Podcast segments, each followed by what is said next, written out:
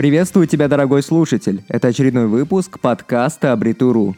И сегодня мы поговорим немного о том, как правильно строить планы. Люди склонны строить планы, ставить перед собой великие цели и мечтать о лучшей жизни. Безусловно, что грамотное планирование – это верная дорога к успеху в любых делах. Но неправильный план – это худший помощник. Вы можете распланировать всю свою жизнь на 10 лет вперед, но какой в этом смысл? Обычно планирование тесно связано с предприятиями, но сегодня мы поговорим с вами о планировании в нашей повседневной жизни. Вы наверняка задумывались о том, к чему может привести неправильное планирование. Неправильное планирование, как правило, приводит к искажению представлений о достигнутых результатах своей деятельности. Вы можете планировать, что через год вас будет ждать крупное повышение. Но это же может так не случиться. Ведь нет никаких гарантий, что вас повысят, верно? Поэтому планировать что-то такое, что в полной мере не зависит от нас, крайне глупо. Планировать можно и нужно. Обязательно нужно составлять список день на день или на неделю. Разумеется, можно планировать и на месяц, но какой в этом толк, если мы не видим будущее? Хотя я бы не стал исключать из долгосрочного плана желание получить, к примеру, второе высшее образование. Тем более, что сейчас высшее образование можно получать дистанционно. И про дистанционное образование у нас есть целый подкаст, который я рекомендую вам послушать. Кстати, на предприятиях существует огромное множество типов планирования, но все они опираются на изучение факторов внешней среды. То есть необходимо спрогнозировать прежде всего условия внешней среды. Если мы планируем на ближайшую неделю, то тут все как бы очевидно. Больших изменений в таких условиях во внешней среде не предвидится. Это наиболее комфортный период для планирования. Так какой же он самый правильный план? Давайте поговорим с вами о методике двойного планирования. Если вы один из тех людей, который желает сделать свой каждый день максимально продуктивным, то вам обязательно нужно дослушать этот подкаст. В неделю у нас 7 дней, а в каждом дне 24 часа. Итого у нас получается 168 часов. Мы не роботы, мы спим по 8 часов в день. Именно столько нужно спать, чтобы чувствовать себя максимально комфортно. А это примерно 33% от данного времени. То есть получается, что 33% времени мы спим. Итого мы получаем 129 часов, если округлить.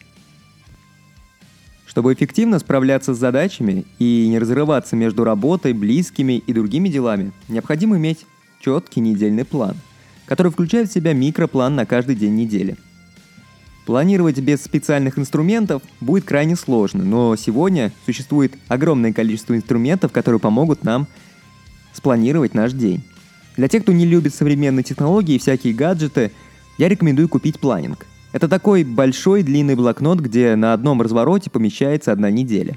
Очень удобная штука, которая полностью оправдывает свое название. Если к этому чуду прикупить приятную ручку, то планирование превращается в сплошное удовольствие. Даже если у вас iPhone, то вам повезло. На Android тоже все есть. В числе предустановленных стандартных программ уже можно найти отличные инструменты для планирования. К примеру, для планирования на неделю я использую календарь. Для дневного планирования я использую различные напоминания. А заметки я использую для быстрых записей на ходу. Для удобства необходимо расположить эти программы на своем первом главном экране, чтобы они всегда были под рукой. По сути, можно использовать только календарь, ведь уже даже в календаре есть все необходимое для работы с планами. Сверяйтесь со своим планом на день примерно раз в 2-3 часа, это будет оптимально. Не забывайте отмечать выполненные задачи. Это не только мотивирует на выполнение других задач, но и дисциплинирует вас. А вот что делать, если мы уже значительно отстали от плана? Если мы значительно отстали от плана, то тому может быть несколько причин. Самое распространенное – это то, что мы забыли про сам план и начали тратить время на что-то ненужное. К примеру, на переписки в социальных сетях. Хотя могло бы быть и такое, что мы просто слишком много запланировали. В этом случае необходимо более адекватно оценивать свои возможности. Ни в коем случае нельзя винить в этом окружающих. Не забывайте, что наша жизнь, она полностью зависит только от нас. Еще есть такой момент, как большая ловушка маленького плана. Люди склонны делить дела на важные и неважные. Вторые мы часто любим откладывать на последний момент, дабы освободить капельку времени для личных нужд. Это одна из самых главных ошибок, которую мы совершаем.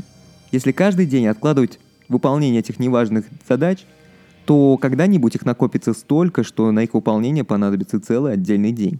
Желательно ставить всякие маловажные задачи в конец нашего списка, но не забывать про их выполнение. Ваш список дел на день должен быть максимально подробным. Вы должны включить в него не только то, что необходимо сделать по работе, но и все ваши личные дела. Он даже должен включать в себя процедуру по отбеливанию зубов, если вы хотите иметь красивую улыбку.